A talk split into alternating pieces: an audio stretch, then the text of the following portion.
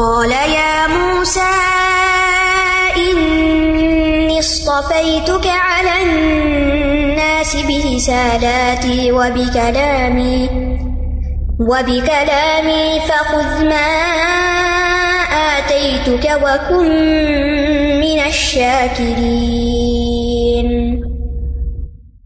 فرمایا، اے موسا بے شک میں نے تمہیں اپنے پیغامات اور اپنے کلام کے ساتھ لوگوں پر چن لیا ہے۔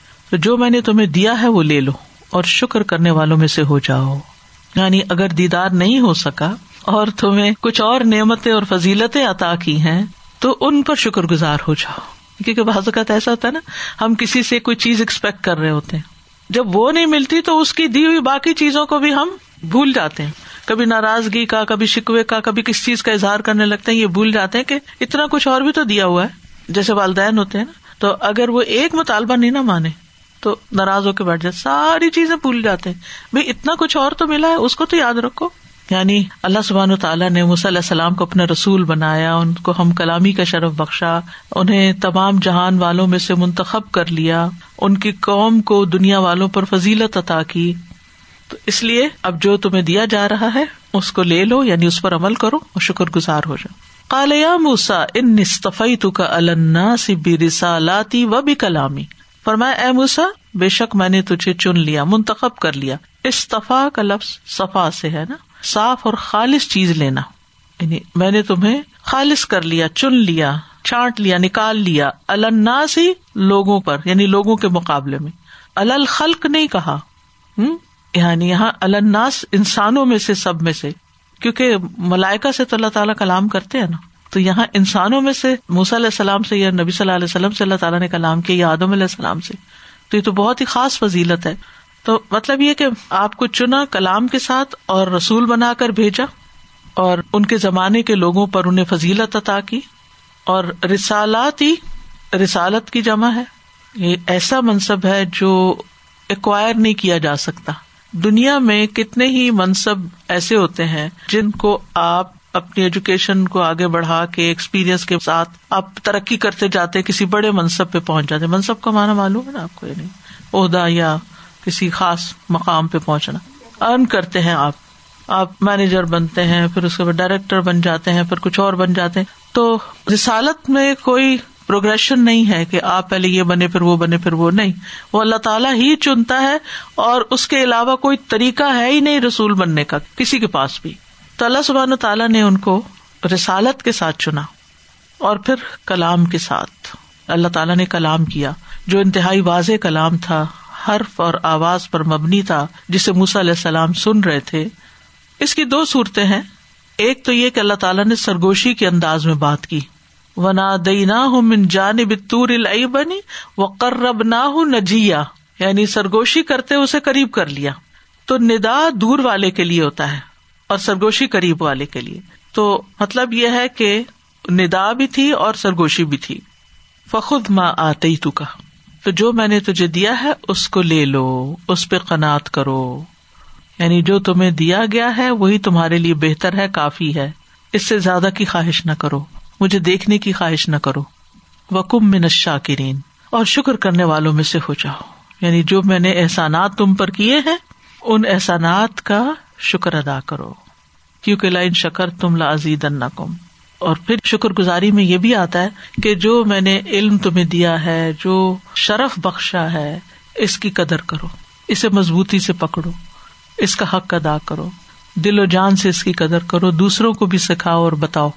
تو نعمت ہدایت ملنے پر، دین کا علم ملنے پر اس کی شکر گزاری کیا ہے کہ انسان اس کو خوشی سے لے، اس کی قدر دانی کرے، اس کو ویلو کرے اور پھر اس کو دوسروں تک بھی پہنچائے۔ دوسروں کو بھی اس طرف لے کر آئے۔ تو موسا علیہ السلام کو یہ خاص شرف اللہ تعالیٰ نے نصیب کیا۔ ایک اور روایت سے پتہ چلتا ہے کہ موسا علیہ السلام کی اس موقع پر یا ایک اور موقع پر جو بات ہوئی، اس میں انہوں نے اپنے رب سے کچھ سوالات بھی کیے تھے۔ موسا علیہ السلام نے جو کلام ہوا نا، اس میں۔ اس میں سے ایک سوال یہ تھا، یا ربی ایو عبادی کا اطقا اے میرے رب، تیرا سب سے متقی بندہ کون ہے؟ تو اللہ تعالیٰ نے فرمایا، جو مجھے یاد رکھتا اور بھولتا نہیں۔ انہوں نے پوچھا فعو عبادی کا عہدہ سب سے زیادہ ہدایت یافتہ کون ہے؟ فرمایا، جو میری ہدایت کی پیروی کرتا ہے۔ پوچھا، تیرا کون سا بندہ سب سے زیادہ منصف انصاف کرنے والا؟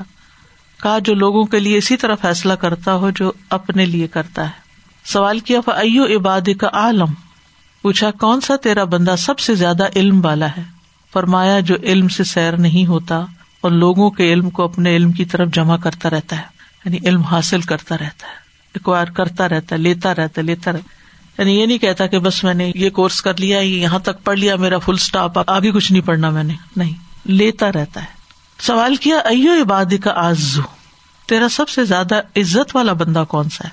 فرمایا، جو مقابل پر قدرت پانے کے باوجود معاف کر دے۔ پوچھا، تیرا سب سے زیادہ مالدار بندہ کون سا ایو عبادی کا اغنا۔ فرمایا، جس کو جو کچھ دیا جائے، اس پہ راضی ہو جائے۔ پوچھا، ایو عبادی کا افخر پوچھا، کون سا تیرا بندہ سب سے زیادہ فقیر ہے؟ فرمایا، جس کی حالت ناقص کر دی گئی ہو یعنی ضرورت سے زیادہ چاہنے والا ہو کہیں تسلی نہیں اس کی۔ ایسا بندہ محتاج ہی رہتا ہے۔ جو مل گیا کہ ابھی بھی تھوڑا ہے۔ تو محتاج ہی ہے نا پھر وہ۔ پھر اسی طرح علیہ السلام نے رب سے جنتیوں کے بارے میں بھی سوال کیا۔ پوچھا، جنت والوں میں سب سے کم درجے کا کون سا آدمی ہوگا؟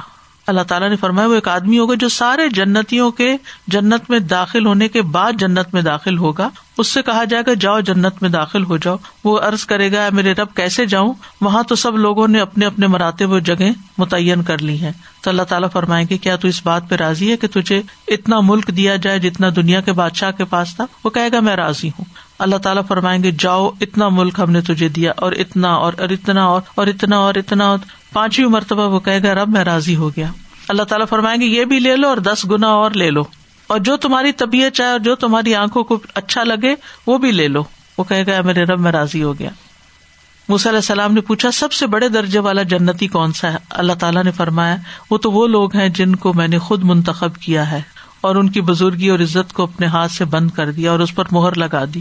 تو یہ چیزیں نہ تو کسی آنکھ نے دیکھی، نہ کسی کان نے سنی، نہ کسی انسان کے دل پر ان کا خیال گزرا۔ آپ نے فرمایا اس کا مستاق اللہ تعالیٰ کی کتاب کی آیت ہے۔ فلا تعلم نفس ما اخفی لهم من قرۃ اعین یعنی سب سے بڑے درجے والے وہی ہیں جن کو ایسی جنت ملے گی کہ جس کے بارے میں کوئی کچھ نہیں جانتا۔ وَكَتَبْنَا لَهُ فِي الْأَلْوَاحِ مِن كُلِّ شَيْءٍ مَوْعِظَةً وَتَفْصِيلًا وَتَفْصِيلًا لِكُلِّ شَيْءٍ فخذها بقوة وأمر قومك يأخذوا بأحسنها. سأريكم دار الفاسقين. اور ہم نے اس کے لیے تختیوں میں ہر چیز کے بارے میں نصیحت اور ہر چیز کی تفصیل لکھ دی۔ بس اسے مضبوطی سے پکڑ لو اور اپنی قوم کو حکم دو کہ وہ اس کے بہترین کو لے لیں۔ ان قریب میں تمہیں فاسکوں کے گھر دکھاؤں گا۔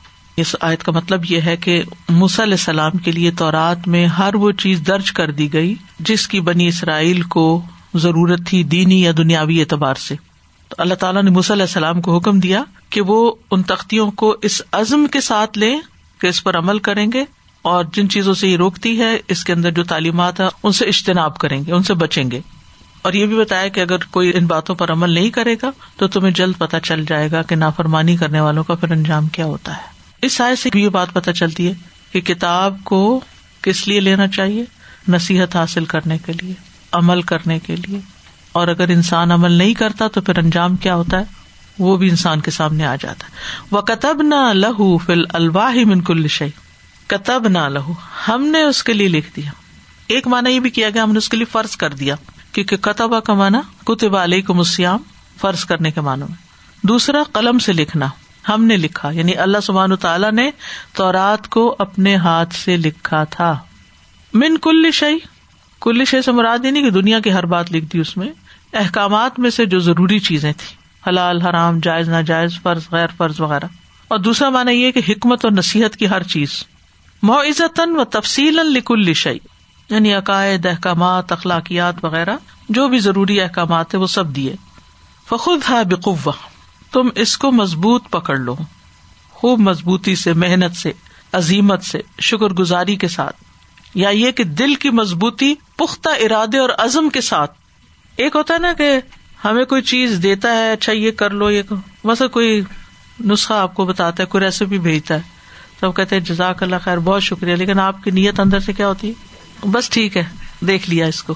لیکن کچھ چیزیں اتنے کام کی ہوتی ہیں کہ آپ دل سے شکر گزار بھی ہوتے اور دل سے ارادہ کرتے یہ تو میں کر کے چھوڑوں۔ کتاب اللہ کے ساتھ بھی یا کتاب اللہ کے احکامات جو لیسنز ہم لیتے ہیں ان کے ساتھ بھی ہمارا یہی رویہ ہوتا ہے۔ ایک رویہ یہ ہوتا ہے کہ ہم سنتے ہیں تو ہم کہتے ہیں ہاں بس سن لیا پتا چل گیا۔ اور ایک یہ ہوتا ہے کہ اب میں یہ کر کے چھوڑوں۔ گی تو یہ ہے بقوا خز ہا بقوا جیسے یاہی علیہ السلام کو حکم دیا گیا تھا نا، یا یا خزل کتاب بقوا تو یہ قوت سے پکڑنا جو ہے، مضبوطی سے پکڑنا یہ کہ پکے ارادے سے، دل کی نیت سے۔ ہمارا حال کیا ہم نے ہاتھ سے تو مضبوط پکڑ لیا کہ نیچے نہ گرے، پیچھے نہ ہو، بے ادبی نہ ہو۔ وہ بھی اب کم ہی رہ گئی ادب بھی کم ہو گیا پتا ہی نہیں چلتا جب سے موبائل پہ آیا بازو کا اسکرین کھلی ہوتی ہے اور ہم کسی جگہ کے اوپر موبائل کو الٹا رکھ کے تو اٹھ جاتے ہیں۔ قرآن کے روف ہے اس پر اور آپ ایسے ہی رکھ کے اٹھ رہے ہیں۔ وہ جگہ پتنی صاف بھی ہے یا نہیں ہے۔ ابھی آپ کے پاؤں تھے وہاں، اب آپ نے وہ بھی رکھ دیا اس کو الٹا کر کے۔ تو ٹھیک ہے، موبائل قرآن نہیں ہے، لیکن جب قرآن اسکرین میں نظر آ رہا ہو تو پھر اس اسکرین کا بھی ادب ہوتا ہے۔ ان حروف کا ادب ہے اصل میں۔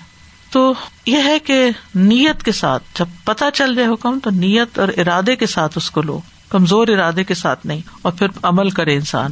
اور صرف خود نہیں مرقوم کا یہ خزوب احسنہ اور جا کے اپنی قوم کو بھی یہی حکم دینا ہے کہ وہ بھی اس کے آسن حصے کو لے لیں، وہ بھی اس پر عمل کریں۔ اس کا یہ مطلب نہیں کہ تورات میں کچھ چیزیں آسن تھی اور کچھ غیر آسن تھی یہ نہیں۔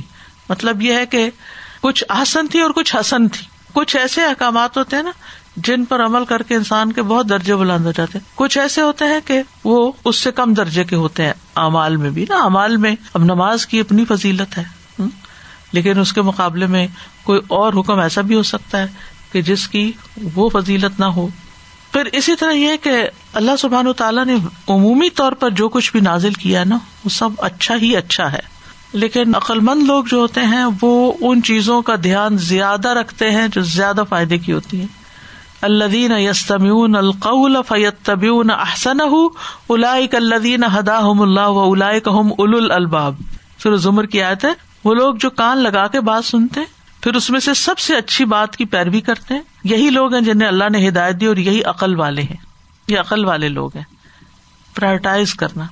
بس ایک دن میں آپ پانچ باتیں سیکھ، جیسے کل کی کلاس میں ہم نے کئی اصول سیکھے تھے۔ تو اس میں ضروری نہیں کہ سارے پانچ آپ سے ریلیونٹ ہو، یا ضروری نہیں کہ کل ہی کے دن میں وہ پانچ پورے کر لیں۔ لیکن یہ ہے کہ کچھ چیزیں تو انسان سیم ڈے جب سنے شروع کر لے اور کچھ اپنے ٹائم پر پرائرٹائز کر کے۔ ایسے بندوں کے لیے خوشخبری بھی ہے۔ فبشر عباد الدین یسمیون القول فیت طبیون احسنا میرے بندوں کو بشارت دے دیجیے وہ جو کان لگا کے بات سنتے ہیں، پھر اس میں سب سے اچھی بات کی پیروی بھی کرتے ہیں۔ سعری کم دار الفاصقین ان قریب میں تمہیں فاسکوں کے گھر دکھاؤں گا۔ ایک رائے اس میں یہ ہے، حسن اور مجاہد کی کہ سمراج جہنم ہے۔ دوسرا، ہلاک شدہ اقوام کی منزلیں۔ یہ قطع کا قول ہے، جیسے قوم آج سمود وغیرہ۔ تیسرا، ملک شام۔ کیونکہ ملک شام میں اس وقت جبابرا تھے، جب بنی اسرائیل نکل گئے تو پیچھے اور قوموں نے اس پہ قبضہ کر لیا۔ اور چوتھا یہ کہ مصر۔ سأصرف عن آياتي الذين يتكبرون في الأرض بغير الحق، في الأرض بغير الحق، وإن يروا كل آية لا يؤمنوا بها، وإن سبيل الرشد لا يتخذوه سبيلا. وإن يروا سبيل الغي يتخذوه سبيلا. ذلك بأنهم كذبوا بآياتنا وكانوا عنها غافلين. ان قریب میں اپنی نشانیوں سے ان لوگوں کو پھیر دوں گا جو زمین میں ناحک تکبر کرتے ہیں۔ اگر وہ ہر نشانی بھی دیکھ لیں تو بھی وہ اس پر ایمان نہیں لائیں گے۔ اور اگر وہ ہدایت کا راستہ دیکھ لیں تو اسے راستہ نہیں بنائیں گے۔ اور اگر وہ گمراہی کا راستہ دیکھ لیں، تو اسے اختیار کر لیں گے۔ یہ اس وجہ سے کہ بے شک انہوں نے ہماری آیات کو جٹلایا اور وہ ان سے غافل رہے۔ تو مطلب کیا ہے کہ میں اپنی عظمت، اپنی شریعت، احکامات، ان سے متعلق جو دلائل ہیں، ان کو سمجھنے سے ایسے لوگوں کو محروم کر دوں گا جو میری اطاعت نہیں کرنا چاہیں گے اور لوگوں سے ناحک غرور اور تکبر سے پیش آئیں گے اور پھر وہ بے شمار نشانیاں بھی دیکھ لیں تو وہ اس کو اختیار نہیں کریں گے اور گمراہی کا کوئی بھی رستہ دیکھیں گے تو اس کے پیچھے چل پڑیں گے اور یہ اس وجہ سے کہ وہ آیتوں کو جٹلاتے ہیں اور ان سے غافل ہیں۔ اصل میں انسانوں کی اس دنیا میں دو طرح کے لوگ ہوتے ہیں۔ ایک وہ ہوتے ہیں جو دنیا کے پیچھے بھاگ رہے ہوتے ہیں۔ مثلاً وہ پیسے کے فریب میں ہوتے ہیں۔ پیسے کی محبت میں مبتلا ہوتے ہیں۔ ان کو یہ لگتا ہے کہ پیسہ ہی سب کچھ ہے۔ اس لیے وہ ہر وقت پیسہ کمانے کی ہی خواب دیکھتے رہتے ہیں اور اسی کے منصوبے بناتے رہتے ہیں۔ کچھ لوگ شہرت اور عزت کے فریب میں ہوتے ہیں۔ وہ شہرت حاصل کرنے کے منصوبے بناتے رہتے ہیں۔ کچھ اقتدار حاصل کرنے کے یعنی ان کو جو کچھ ملا ہے اس پہ راضی نہیں ہوتے، بلکہ مزید کی تلاش انہیں آخرت سے پر غافل کر دیتی ہے۔ اور اپنے ان گولس کو اچیو کرنے کے لیے ان چیزوں کو حاصل کرنے کے لیے وہ اپنی آخرت کو تج کر دیتے ہیں یا اس کو کمپرومائز کر لیتے ہیں۔ اور اگر ان کو اپنی اس منزل تک پہنچانے کے لیے کوئی غلط بات بھی کرنی پڑتی ہے، حرام کام بھی کرنا پڑتا تو وہ اس کو کر جاتے ہیں۔ اور وہ یہ نہیں سمجھتے کہ ہم اس حقیر دنیا کی کتنی بڑی قیمت ادا کر رہے ہیں اپنی آخرت کو قربان کر کے۔ اور دوسرے وہ لوگ ہوتے ہیں جو حق کی تلاش میں ہوتے ہیں۔ اور ایمان ان کے لیے سب سے زیادہ قیمتی چیز ہوتا ہے۔ اور پھر وہ اس کی خاطر جو ان کو قربان کرنا پڑے وہ کر بھی جاتے ہیں۔ یہاں فرمایا صرف ان آیات الدین یا تکبر فلردی بغیر الحق۔ میں اپنی آیات سے ان لوگوں کو پھیر دوں گا جو زمین میں ناحق تکبر کرتے ہیں۔ یا تکبر یعنی تکبر کی وجہ سے ان کے دلوں پہ مہر لگ جائے گی۔ بغیر الحق نا حق نا حق تکبر کیا؟ کہ ان کو کسی نے یہ اتارٹی نہیں دی کہ وہ اپنے آپ کو بڑا سمجھے اب آیات سے پھیرنے کا کیا مطلب ہے؟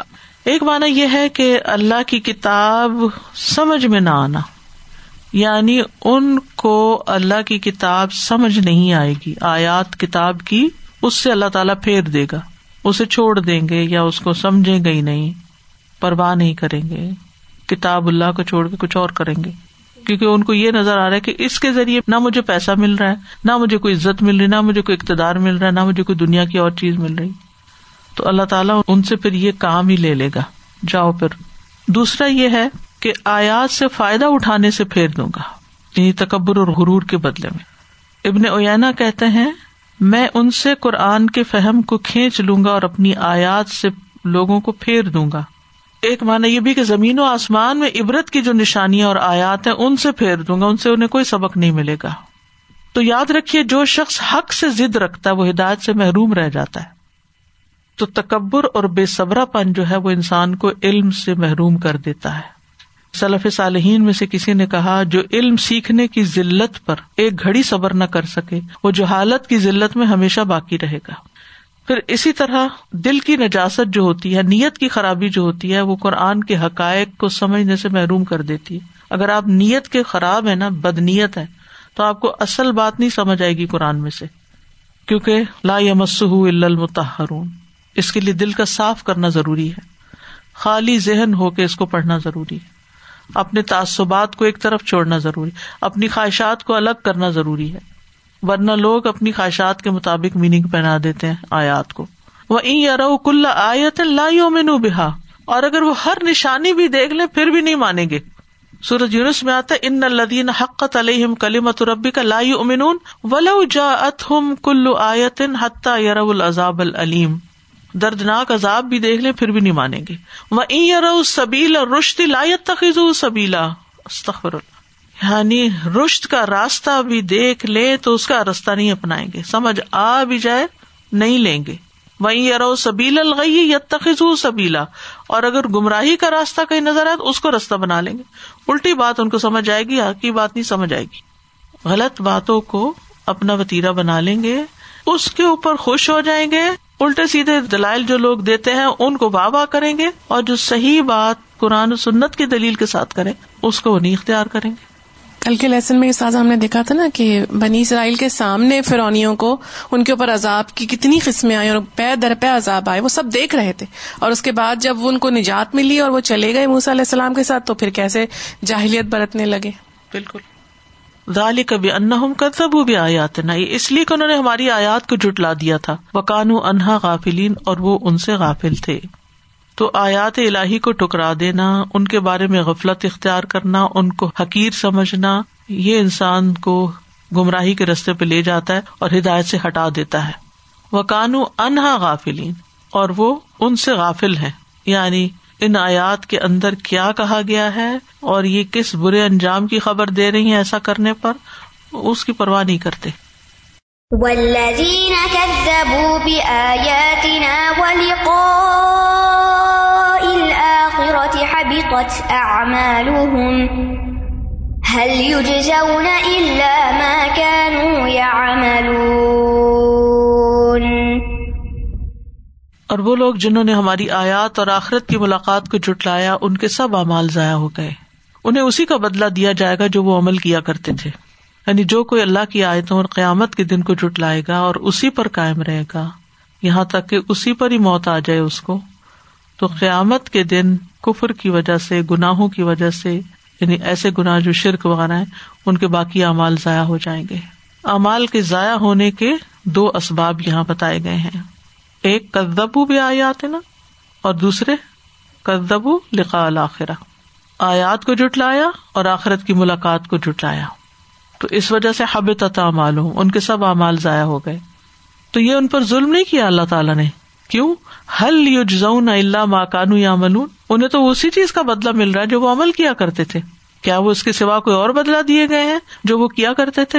جو وہ کر کے آئے، اسی کا نتیجہ بھگت رہے ہیں آپ۔ واتخذ قوم موسى من بعده من حليهم عجلا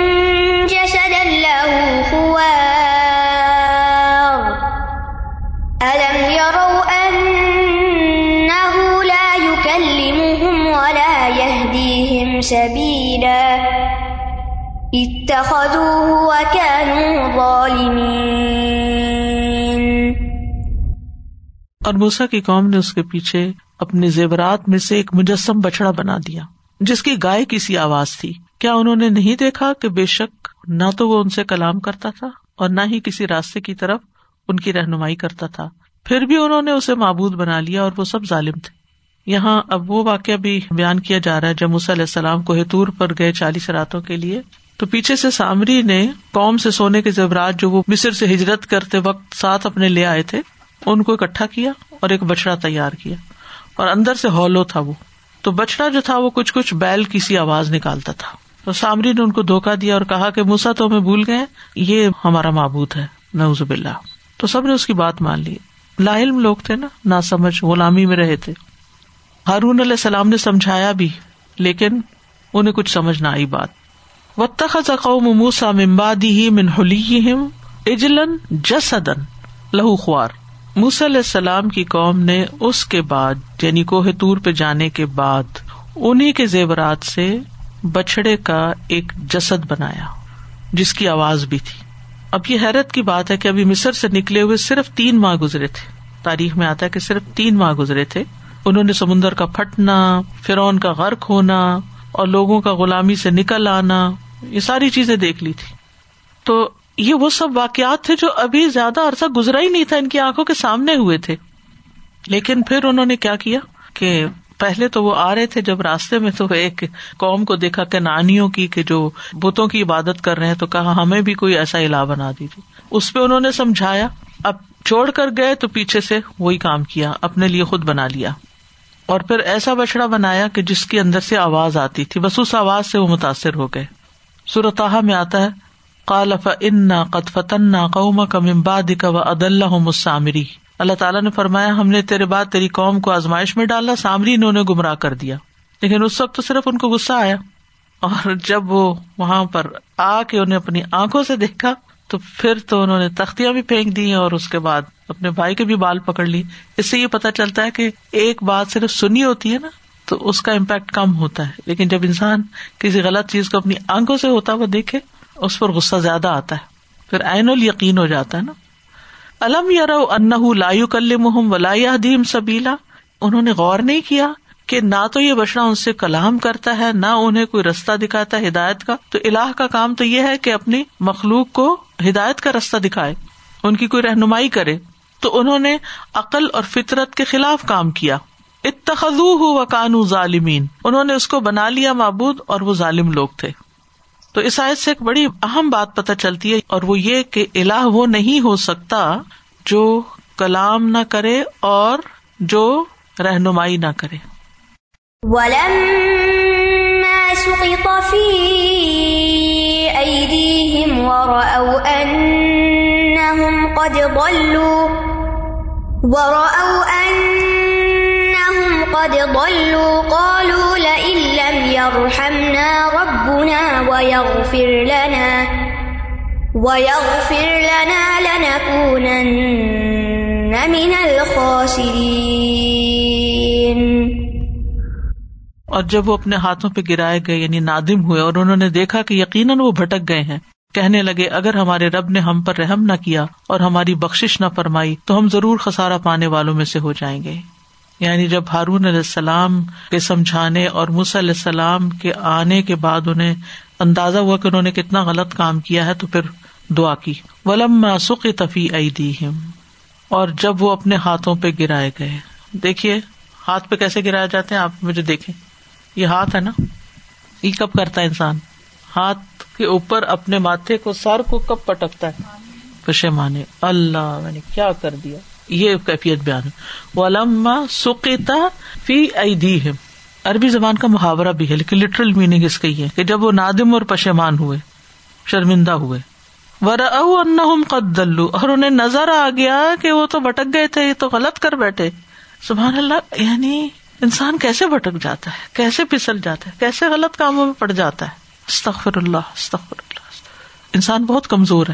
خلی کل انسان ضعیفہ۔ کتنا بھی علم ہو، کتنے بھی چنے ہوئے لوگ ہو قوم ہو، کچھ ہو نو میٹر واٹ پھسلتے پتہ ہی نہیں چلتا انسان کو۔ ربنا لا تجھے قلو بنا باد تنا یہ ضائع ہوتا ہے۔ پتا ہے ہم مسلمان ہے ایک اللہ کو مانتے ہیں، اور پھر بچڑے کے پیچھے لگ گئے۔ کیسی وبا چلی؟ استخر اللہ ور او شکر نظر آ گیا پتا چل گیا، سمجھ گئے ان قد دلو، کہ وہ بھٹک گئے تھے۔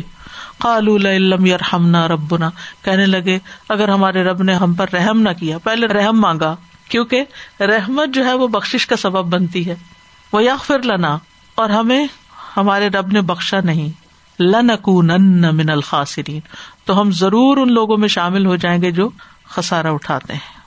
تو یہاں آپ اللہ تعالی کی مہربانی کو دیکھیے کس طرح ان کے اتنے بڑے جرم کو معاف کیا اور ان کو ہدایت دے دی۔ انہیں توفیق دے دی کہ توبہ کر لیں۔ یہ بھی اللہ کی رحمت ہوتی۔ دیکھیے، اپنی غلطی نظر آ جانا، اپنی غلطی پہ شرمندہ ہو جانا، اپنی غلطی پر اللہ کی طرف پلٹنا، یہ اللہ ہی کا فضل ہوتا ہے۔ اس میں ہمارا کمال نہیں ہوتا۔ اس سے پتہ چلتا اللہ تعالیٰ آپ سے محبت کرتا ہے۔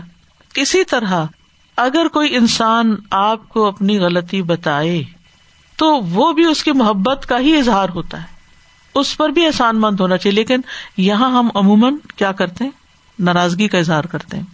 اگر ہمارے والدین ہمیں ٹوک دیں کسی بات پہ، یہ نہیں کرو۔ تو دیکھو بچوں کا ریئیکشن کیا ہوتا ہے۔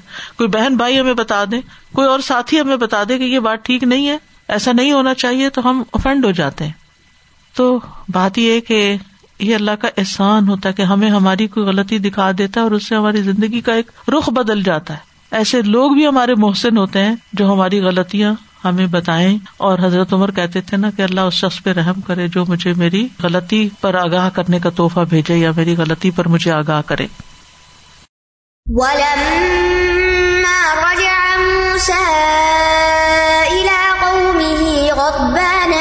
قال بئس ما خلفتموني من بعدي أعجلتم أمر ربكم وألقى الألواح وأخذ برأس أخيه يجره إليه قال ابن أم إن القوم استضعفوني وكادوا يقتلونني فلا تشمت بي الأعداء.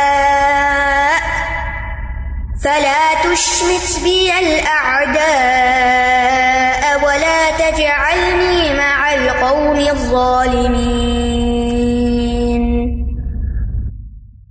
اور جب موسا اپنی قوم کی طرف بہت غصے میں افسوس کرتے ہوئے پلٹا، تو اس نے کہا، میرے جانے کے بعد تم نے کتنی بری میری جانشینی کی۔ کیا تم نے اپنے رب کے حکم سے پہلے ہی جلد بازی کی؟ اور اس نے تورات کی تختیاں ڈال دی اور اپنے بھائی کا سر پکڑ کر اپنی طرف کھینچنے لگا۔ ہارون نے کہا، اے میری ماں کے بیٹے، بے شک ان لوگوں نے مجھے کمزور سمجھا اور قریب تھا کہ وہ مجھے قتل ہی کر دیتے۔ پس تو دشمنوں کو مجھ پر ہنسنے کا موقع نہ دے اور مجھے ظالم لوگوں میں شامل نہ کر۔ ولم رجا موسا علاقوں میں ہی غدبان اصفا موس علیہ السلام کو کوہ تور پر ہی بذریعہ وہی بتا دیا گیا تھا کہ سامری نے کیا کیا پیچھے، اور لوگ بت پرستی میں مبتلا ہو گئے۔ لہٰذا وہ غصے کی حالت میں ہی پلٹے یعنی راستے میں ہی غصہ آ گیا ان کو۔ غدبان فعلان کے وزن پر بہت غصے میں تھے۔ اصفا افسوس کر رہے تھے یعنی غصے سے بھرے ہوئے، افسوس سے بھرے ہوئے۔ اور اصف جو ہے، اس میں افسوس اور غم دونوں چیزیں ہوتی ہیں۔ اور بعض اہل علم کہتے ہیں کہ شدید غصہ اور افسوس ایک ہی چیز کی دو حالتیں کوئی کمزور ہو تو اس پہ غصہ آتا ہے، طاقتور ہو تو افسوس ہوتا ہے، ہرٹ ہوتا ہے انسان۔ تو بنی اسرائیل میں رہ کر علیہ السلام کو ان پہ غلبہ بھی حاصل تھا اور ان کی جہالتوں پر بے بس بھی تھے۔ تو دونوں کیفیتیں تھیں ان کی۔ یعنی ان پر کنٹرول بھی تھا لیکن بے بسی بھی تھی۔ بہت سی باتوں میں نہیں مانتے تھے وہ بات۔ کالب اسما خلف تمونی ممبادی یعنی میں نے جاتے ہوئے تمہیں کہا تھا کہ جب تک میں نہ آؤں، ہارون میرے خلیفہ ہیں ان کی بات ماننا، مفسدوں کے پیچھے نہ لگنا، خاص طور پہ کہ مفسد کے پیچھے نہ لگنا، وہی کام کیا ہوں اور جب مقرر میاد تک میں واپس نہیں آیا تو تم نے بچڑ بنا کے پوچھنا شروع کر دیا، کیونکہ پہلے تو تیس دن کے لیے بلایا تھا نا، تو دس تو بعد میں ہوئے تھے، تو اس لیے انہوں نے کہا اب تو موسا نہیں آ رہے، اب جو مرضی کرو۔ اجل تم امرا ربی کو اللہ نے تم سے کتاب نازل کرنے کا وعدہ کیا تھا اور آ رہی تھی کتاب، تو تم نے اس سے پہلے ہی جلد بازی کر لی۔ وہ القل الواح تو انہوں نے ہاتھ سے تختیاں پھینک دی وہ اخذ عقی ہوئی لئی اور اپنے بھائی کا سر پکڑ کے کھینچنے لگے۔ یعنی غصے کی حالت میں دو کام ہوئے ان سے۔ ایک ہے الواح کو پھینکنا، دوسرا ہے ہارون علیہ السلام کا سر پکڑ کر اپنی طرف گسیٹنا اس سے پتا چلتا ہے کہ سننے اور دیکھنے میں بہت بڑا فرق تھا۔ یہ غصہ انہیں کسی کی ذات پہ نہیں تھا۔ اس شرک جیسے کبھی فیل کے ارتقاب پر تھا۔ کال ابن اما ان القوم استدفونی و کادو یقتلوننی۔ ابن اما سر ماں کا ذکر کیا۔ بنا ہارون علیہ السلام ماں اور باپ دونوں کی طرف سے موسی علیہ السلام کے سگے بھائی تھے۔ انہوں نے کہا، ان القوم استدفونی اس قوم نے مجھے کمزور سمجھا۔ یعنی میری بات نہیں سنی۔ اور اس حد تک قریب تھا کہ میں اگر اس سے زیادہ نہیں کچھ کہتا تو یہ مجھے ماری ڈالتے۔ یہ ہے بنی اسرائیل کا حال۔ اپنے موسنوں کے ساتھ کیا سلوک کیا؟ فلا تشمت بھی اللہ یعنی ڈانٹ ڈپٹ کر کے، برا سلوک میرے ساتھ کر کے ان لوگوں کو مجھ پہ ہنسنے کا موقع نہ دیں۔ اور مجھے ان ظالموں کے ساتھ شامل نہ کرے میرے ساتھ ان جیسا معاملہ نہ کرے میں نے ان کو سمجھانے کی کوشش کی تھی۔ اور یہ جو دعا ہے نا، وہ شماعت لادا یہ بھی پڑھنی چاہیے۔ یعنی یہ ایسے وقت میں ہوتا ہے کہ جب کوئی خیر خواہ یا کوئی ایسا آپ کے ساتھ ایسا سلوک کرے کہ دوسرے دیکھ خوش اچھا ہونا اس کے ساتھ، مزہ آیا نا اس کو۔ اس کے اپنے بیٹے نے اس کو مزہ چکھا دیا اس کے باپ نے اس کے ساتھ یہ کیا یہ شوہر نے ایسا کیا ویسا کیا۔ جو ہو گیا، سو ہو گیا۔ اب دشمنوں کو مجھ پہ ہنسنے کا موقع نہ دے۔ خوش ہونے کا موقع نہ دے۔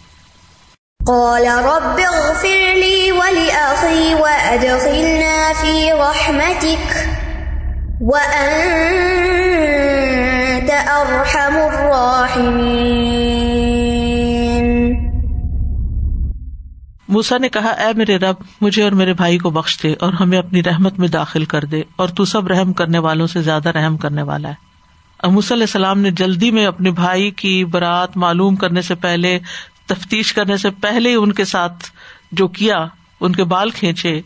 اور وہ بھی ایک نبی تھے، معزز انسان تھے۔ تو اس پر پہ بعد میں انہیں سخت ندامت ہوئی۔ یعنی غصے کو لمبا نہیں کیا، بس چھوڑ دیا اور دعا کرنے لگے۔ ایک مومن کا یہی طریقہ ہوتا ہے کہ اگر کسی خیر خاص سے کوئی غلطی ہو جائے تو اس کے لیے دعا کی جائے۔ کیا دعا تھی رب فرلی ولی عقی مجھے اور میرے بھائی کو بخش دے۔ وہ ادخل نہ فی رحمت اور ہمیں اپنی رحمت میں داخل کر دے۔ کیونکہ اللہ کی رحمت ہی وہ مضبوط قلعہ ہے جہاں انسان کو پناہ ملتی ہے۔ وہ انتا ارحم الرحمین آپ سب سے بڑھ کے رحم کرنے والے۔ یعنی ہم پہ انسان بھی رحم کرتے ہیں، ہمارے ماں باپ بھی رحم کرتے ہیں، لیکن جتنے بھی رحم کرنے والے ان میں تو سب سے بڑھ کر رحم کرتا ہے۔ تیری ہی رحمت چاہیے۔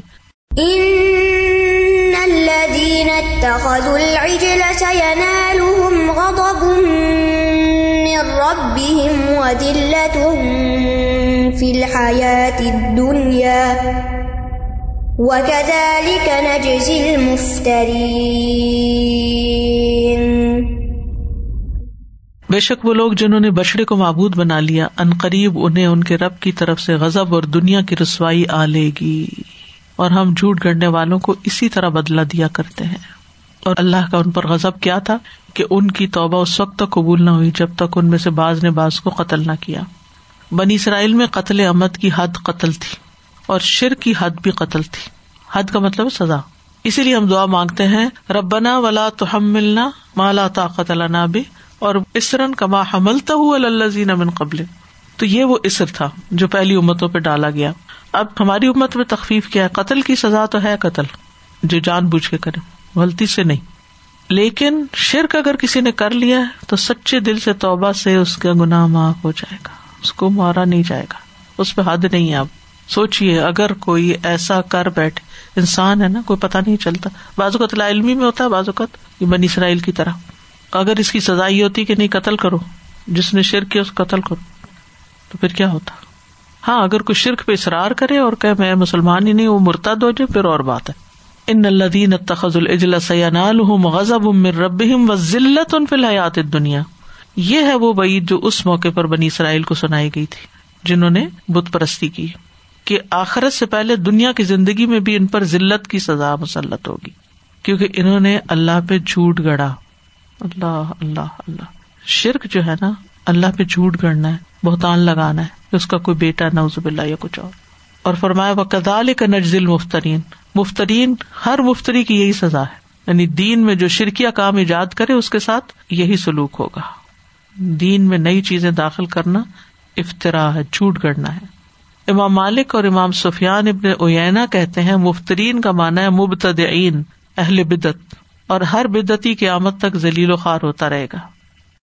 والذین عملوا السیئات ثم تابوا من بعدها وآمنوا وآمنوا ان ربك من بعدها لغفور رحیم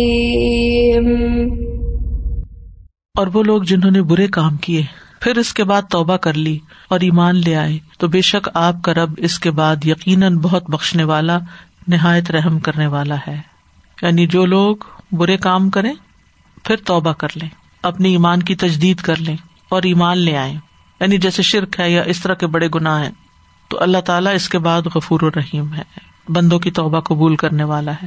اور گناہ کتنے بھی ہوں، توبہ سے معاف ہو جاتے ہیں، چاہے قتل ہو، چاہے شرک ہو، چاہے ذنا ہو، چاہے کوئی بھی۔ شرط ہے سچے دل سے توبہ کرنا۔ وآخر داوانا ان الحمد للہ رب العالمین۔